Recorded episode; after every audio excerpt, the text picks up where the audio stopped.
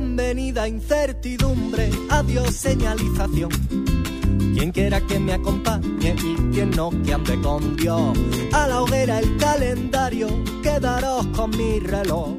La música del José sonando en el aire de fuerte y claro y este voy a inventarme un camino y lo que ahora vamos a hacer es recorrer otro camino en realidad aquí en Fuerte y Claro porque en los próximos minutos tenemos el gusto de recibir nuevamente aquí en estudios, uno de los clásicos ya de, este programa, nuestro querido amigo, el antropólogo Nicolás Guigú con el cual nos proponemos anclar un poquito, en, justamente en su especialidad que es la antropología, nos, proponemos anclar un poco el tema de las últimas horas, del que está hablando todo el mundo, ¿no? Esta decisión del gobierno de flexibilizar fronteras, de flexibilizar actividades sociales, de empezar de a poquito a volver a la normalidad. De hecho, la mayoría de los trabajos ya están empezando a volver a la presencialidad también en el marco de esta realidad epidemiológica controlada que tiene el Uruguay y que hace un tiempo parecía lejana y por suerte, gracias al efecto de las vacunas y a los cuidados de las personas que son conscientes, bueno, se ha logrado llegar a este nivel. Pero nos proponíamos con Nicolás eh, averiguar un poco más a fondo desde su visión. Eh, ya hemos hablado en alguna oportunidad en el programa, obviamente, del concepto de la libertad pero acá enfrentar un poco el, concepto de la libertad, el libertinaje, y por sobre todas las cosas, y tal vez lo más importante de todo, ¿no? Entender cómo vamos a reaccionar las personas, los uruguayos en particular, a este reencuentro con aquella realidad lento, paulatino, que habrá que ver cuánto dura, etcétera, etcétera, con aquella realidad que la abandonamos en 2019 sin saber y que en 2020 nos explotó esta granada en la cara y empezamos con esta realidad de la pandemia. Nicolás, el gusto grande de recibirte. Bienvenido a Fuerte y Claro. ¿Cómo andás? ¿Cómo estás, Martín? ¿Qué tal? Bueno, un gusto, un gusto tenerte de vuelta por acá. Eh, tiré varias ideas a la vez, ¿no? sí, la verdad, qué bueno fue seguir este diálogo. Eh, bueno, en fin, generan muchos diálogos y, y, y reflexiones estas columnas en diferentes espacios Nicolás, ¿nos escuchás bien ahí? Sí, sí, te escucho perfectamente. Y no, y, agrego a, lo que estabas diciendo que también como, como docente es una de las funciones que tenemos, hacer eh, trabajo de extensión, trabajo con los medios de comunicación es fundamental y bueno, como comunicador sería impensable también no estar en ese espacio.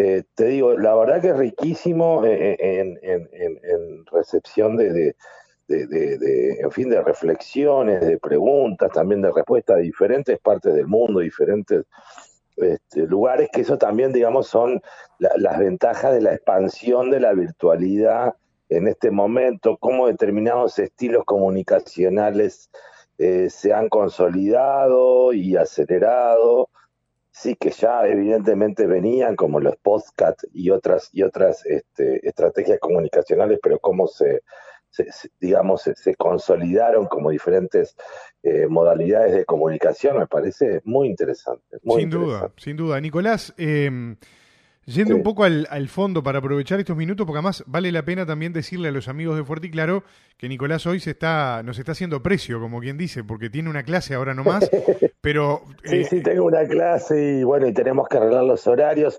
Son muchos cursos, vos fíjate Martín que este año, este semestre estoy con cinco cursos de grado, lo cual es un disparate, pero es, mucho en, bueno, en dos facultades y, la verdad, aparte de todo lo demás, ¿no? Y, y bueno, es... es pero, a vos te gusta fuerte y claro, así que vos vas a seguir. Tenemos que ver cómo nos acomodamos.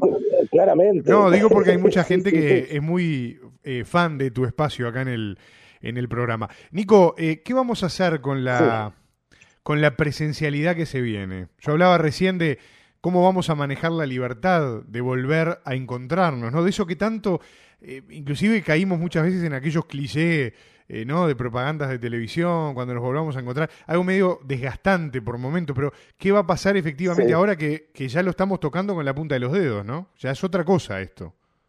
Sí, sí, es otra situación que puede variar, evidentemente, porque ya, ya ha habido algunas, algunas instancias previas, digamos, de, vuelta a, la normalidad en diferentes partes del mundo, pero eh, es de esperar que, digamos, el tiempo que se había estimado, que era eh, más o menos a mediados del 2022 todo estaría eh, volviendo a la normalidad, en, todo el mundo quiero decir, ¿no?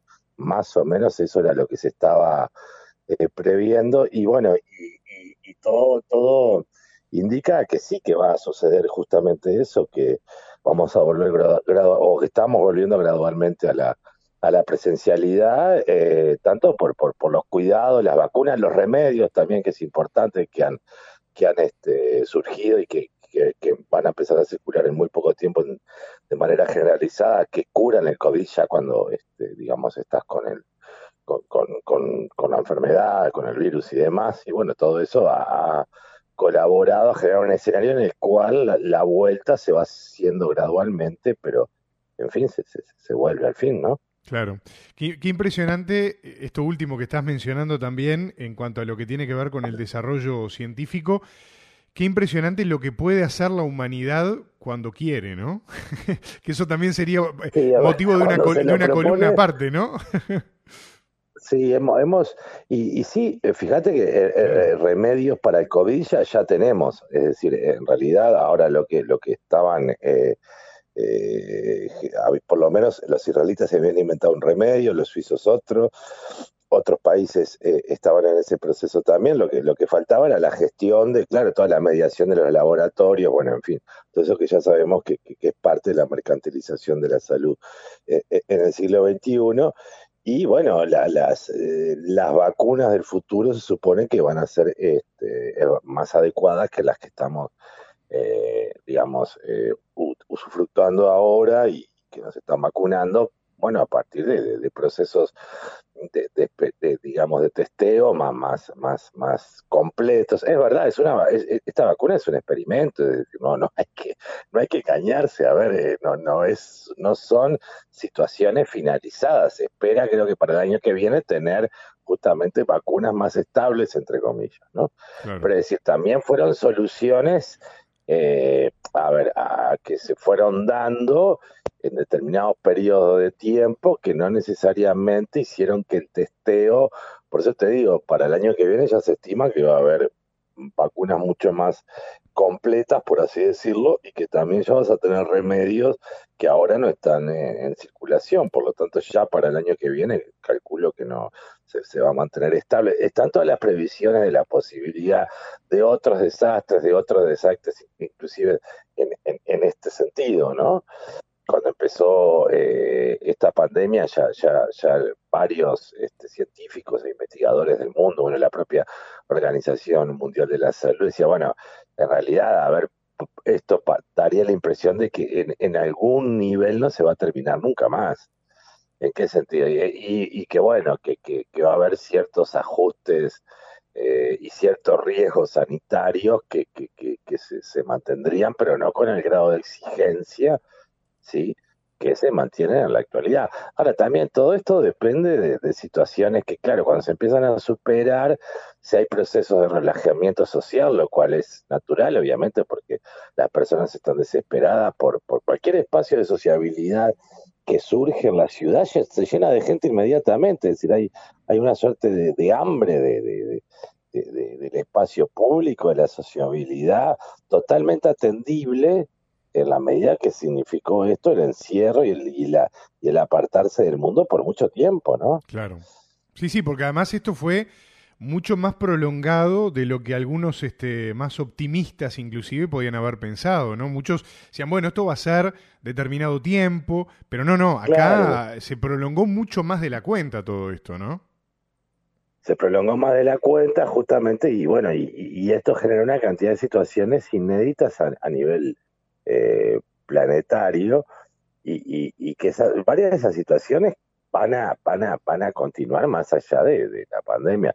Creo que todo lo que hemos ganado en virtualidad no se va a perder, no se va a perder, e, en el sentido de que muchos de esos espacios de, producción virtual y de circulación virtual han mejorado la calidad de los espacios de, decisión, de trabajo, mm, educativos, ¿sí? Y han permitido, y, esto hay que asumirlo, la accesibilidad a muchísimas personas. Estoy en el espacio mío, que es el espacio de, del dar clase, la investigación, de la extensión y demás, la virtualidad ha traído elementos que, realmente si no hubiese ocurrido esta situación, nos hubiera llevado mucho más tiempo eh, aceptar ciertas ventajas de la, de la virtualidad, ¿no? Como el acceso a eh, la, posibilidad de que las personas, por ejemplo, accedan a, conferencias, a obras de teatro, a música, a, clases, a, en fin, un, conjunto de posibilidades que estaban, inclusive tecnológicamente estaban esas posibilidades, pero no, no, no, no, no se veía en muchos casos adecuado eh, llevarlas adelante y, e inclusive eh, había algunos desarrollos tecnológicos que faltaban, porque claro, la, propia falta de,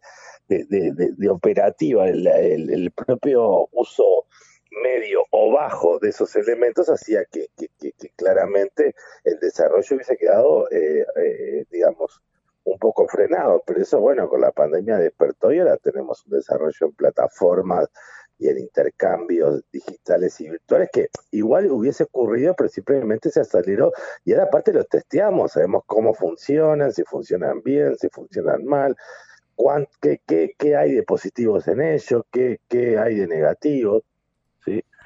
Eh, cuáles son los elementos de riesgo, qué, qué, qué, qué interpelaciones, qué interrogantes traen a una sociedad como, como, como la que, como la, la, la, configurada con, con, con, anterioridad al COVID, ¿sí?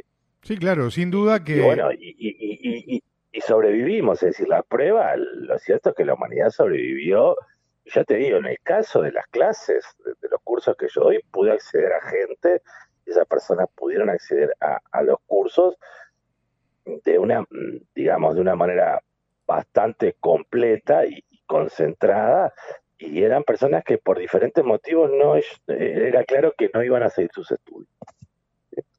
Eso era claro, por, por diferentes motivos.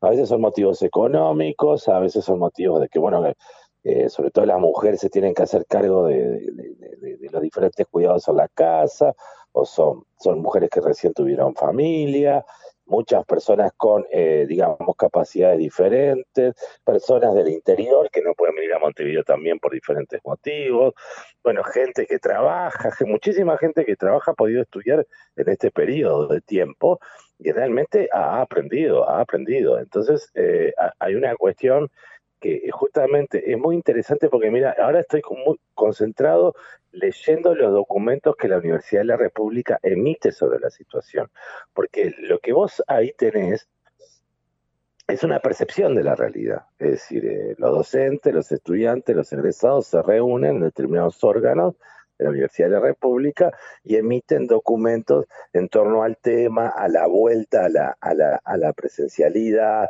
a la necesidad, sobre todo que los docentes que no tienen experiencia eh, tengan una experiencia en el mundo de la presencialidad, claro, porque, por ejemplo, en el caso de docentes, muchos entraron en esta etapa del coronavirus, entonces en realidad nunca dieron una clase eh, no virtual, ¿sí? Claro.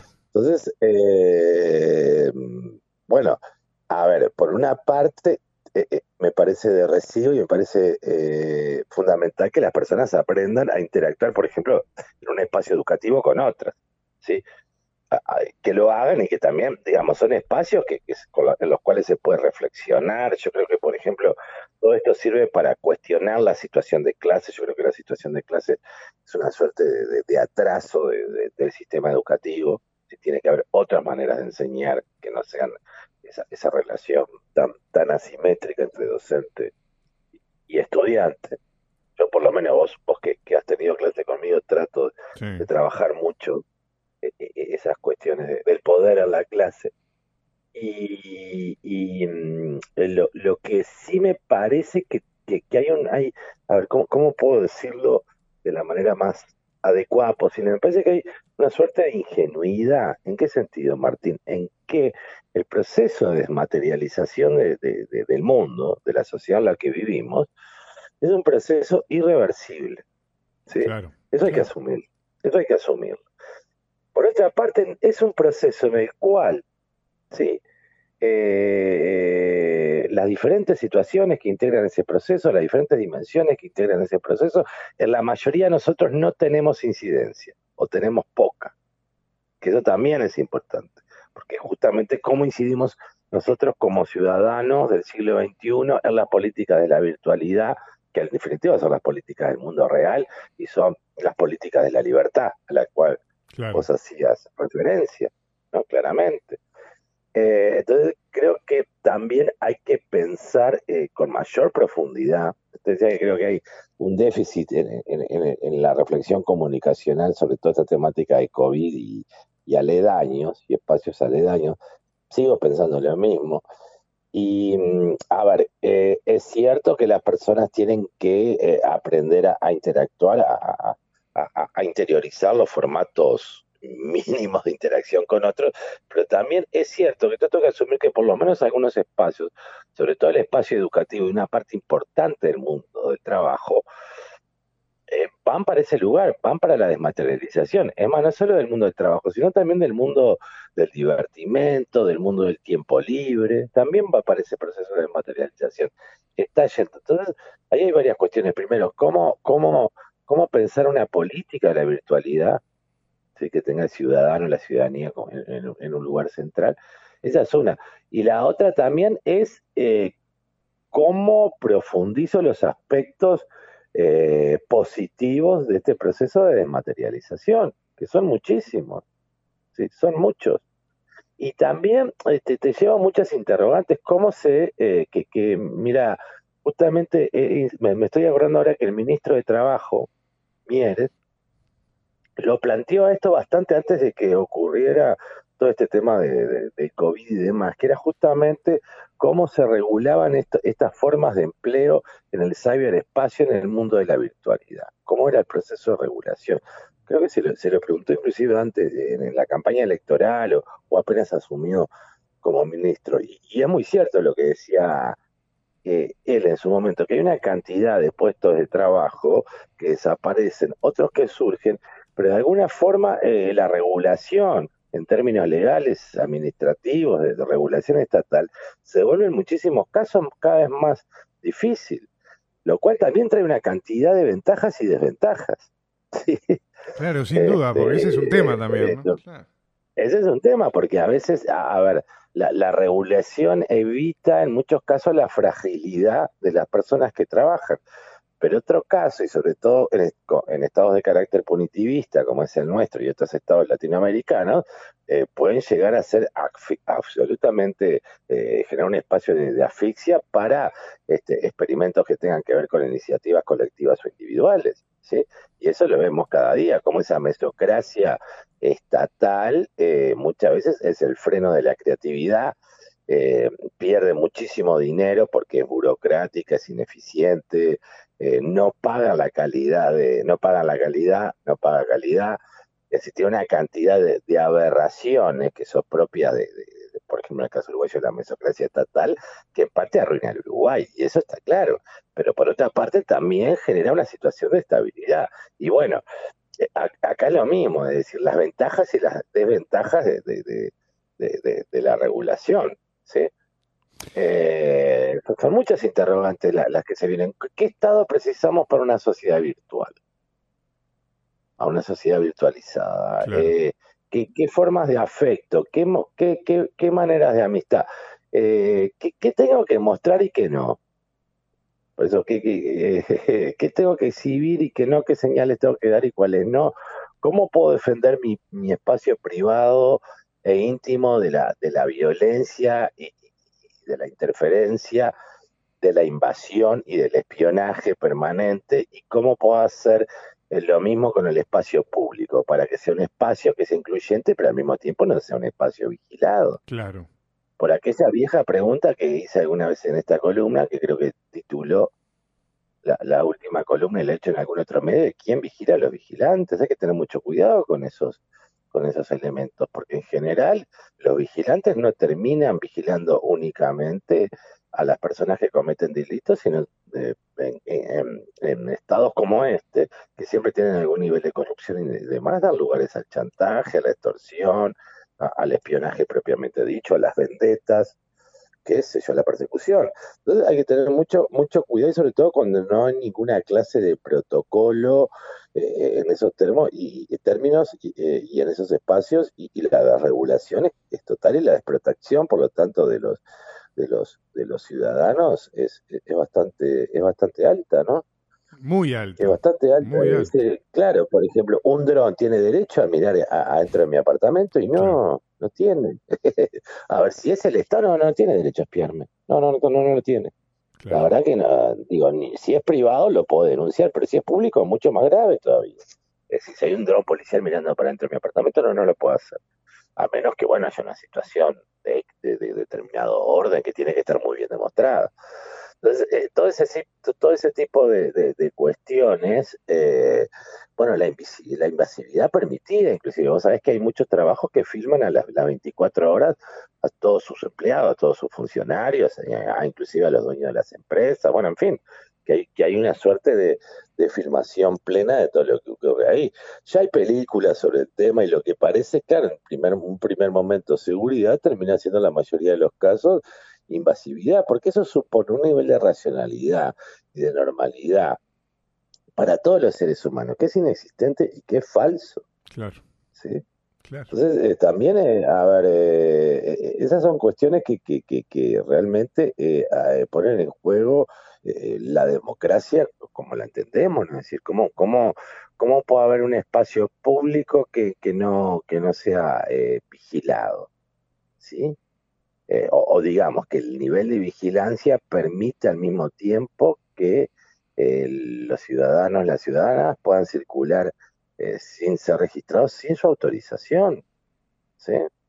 Porque hay un tema de autorizaciones, de permisos, que también, como es tierra de nadie en términos legales en muchos casos, bueno, se permiten diferentes formas de violación a la privacidad de, la de las personas.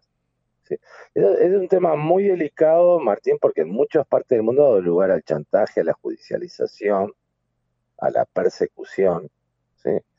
Y como te decía en otra columna, la medida que no se trata de estados transparentes y que muchísimas organizaciones mixtas, públicas o privadas, o privadas propiamente dichas, tampoco poseen ese carácter transparente, bueno, siempre se requieren de mecanismos democráticos de control de esas de, esas situaciones eh, de, vigilancia, de vigilancia, pero también de flujos de diferentes tipos, flujos monetarios, flujos, en fin, de, imágenes, de derechos. ¿sí? Es tremendo, realmente. Yo creo que se nos abre un terreno de interrogantes. Yo te escucho a vos eh, y realmente, Nicolás, es apasionante. Te haría mil preguntas más, ¿no? Porque realmente. yo creo que también, mira, eh, ha habido encuentros, pero ha habido encuentros, pero yo creo que tiene que haber algunos encuentros más sobre, sobre todo el tema eh, jurídico, administrativo y de regulación y eh, el espacio de la virtualidad y el saber espacio propiamente dicho, porque realmente hay, hay muchos aspectos que están, este, ya te digo, que no están cubiertos por, las, por, por, las leyes actuales.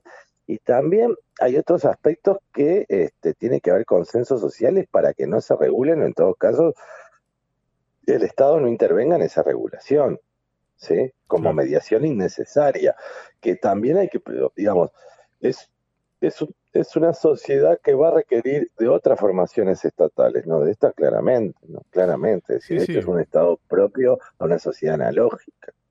Es lo que te iba a decir, quedó, quedó en el tiempo analógico, claramente, ¿no? Por más que se ha ido ayornando en algunas cosas, pero...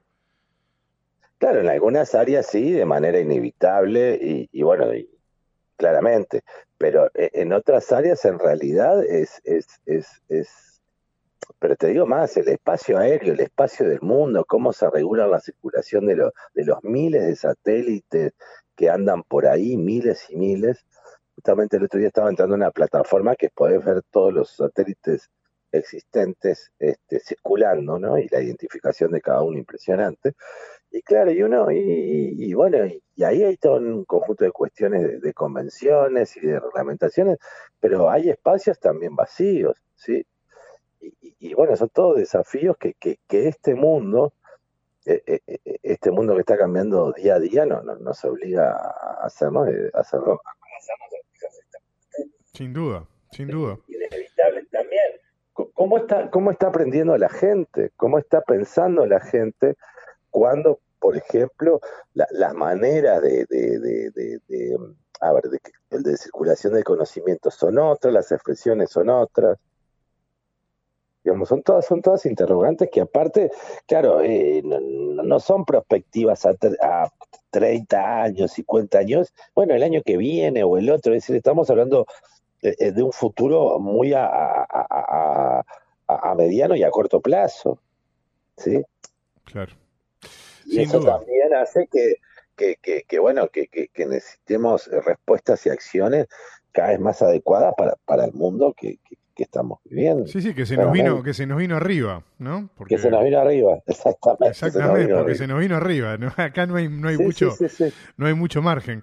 Nicolás, yo te quiero agradecer como siempre esta, esta columna, este ratito que nos dedicaste para, para ayudarnos a pensar y, para poner en blanco sobre negro eh, preguntas, ideas, eh, cosas que van surgiendo justamente de la, de la reflexión. Y vaya que es valioso en este horario del día tener la posibilidad de nada más ni nada menos que de reflexionar. Así que si te parecen unos días, te, esperamos, después anunciaremos bien qué día y todo lo demás, pero en pocos días vas a estar de vuelta por acá y vamos a seguir hablando de todos estos temas. Te mando un abrazo bien grande como siempre y gracias por, por estar, Nicolás. ¿eh? Bueno, Martín, un abrazo grande y seguimos en este diálogo permanente. Entonces, abrazo.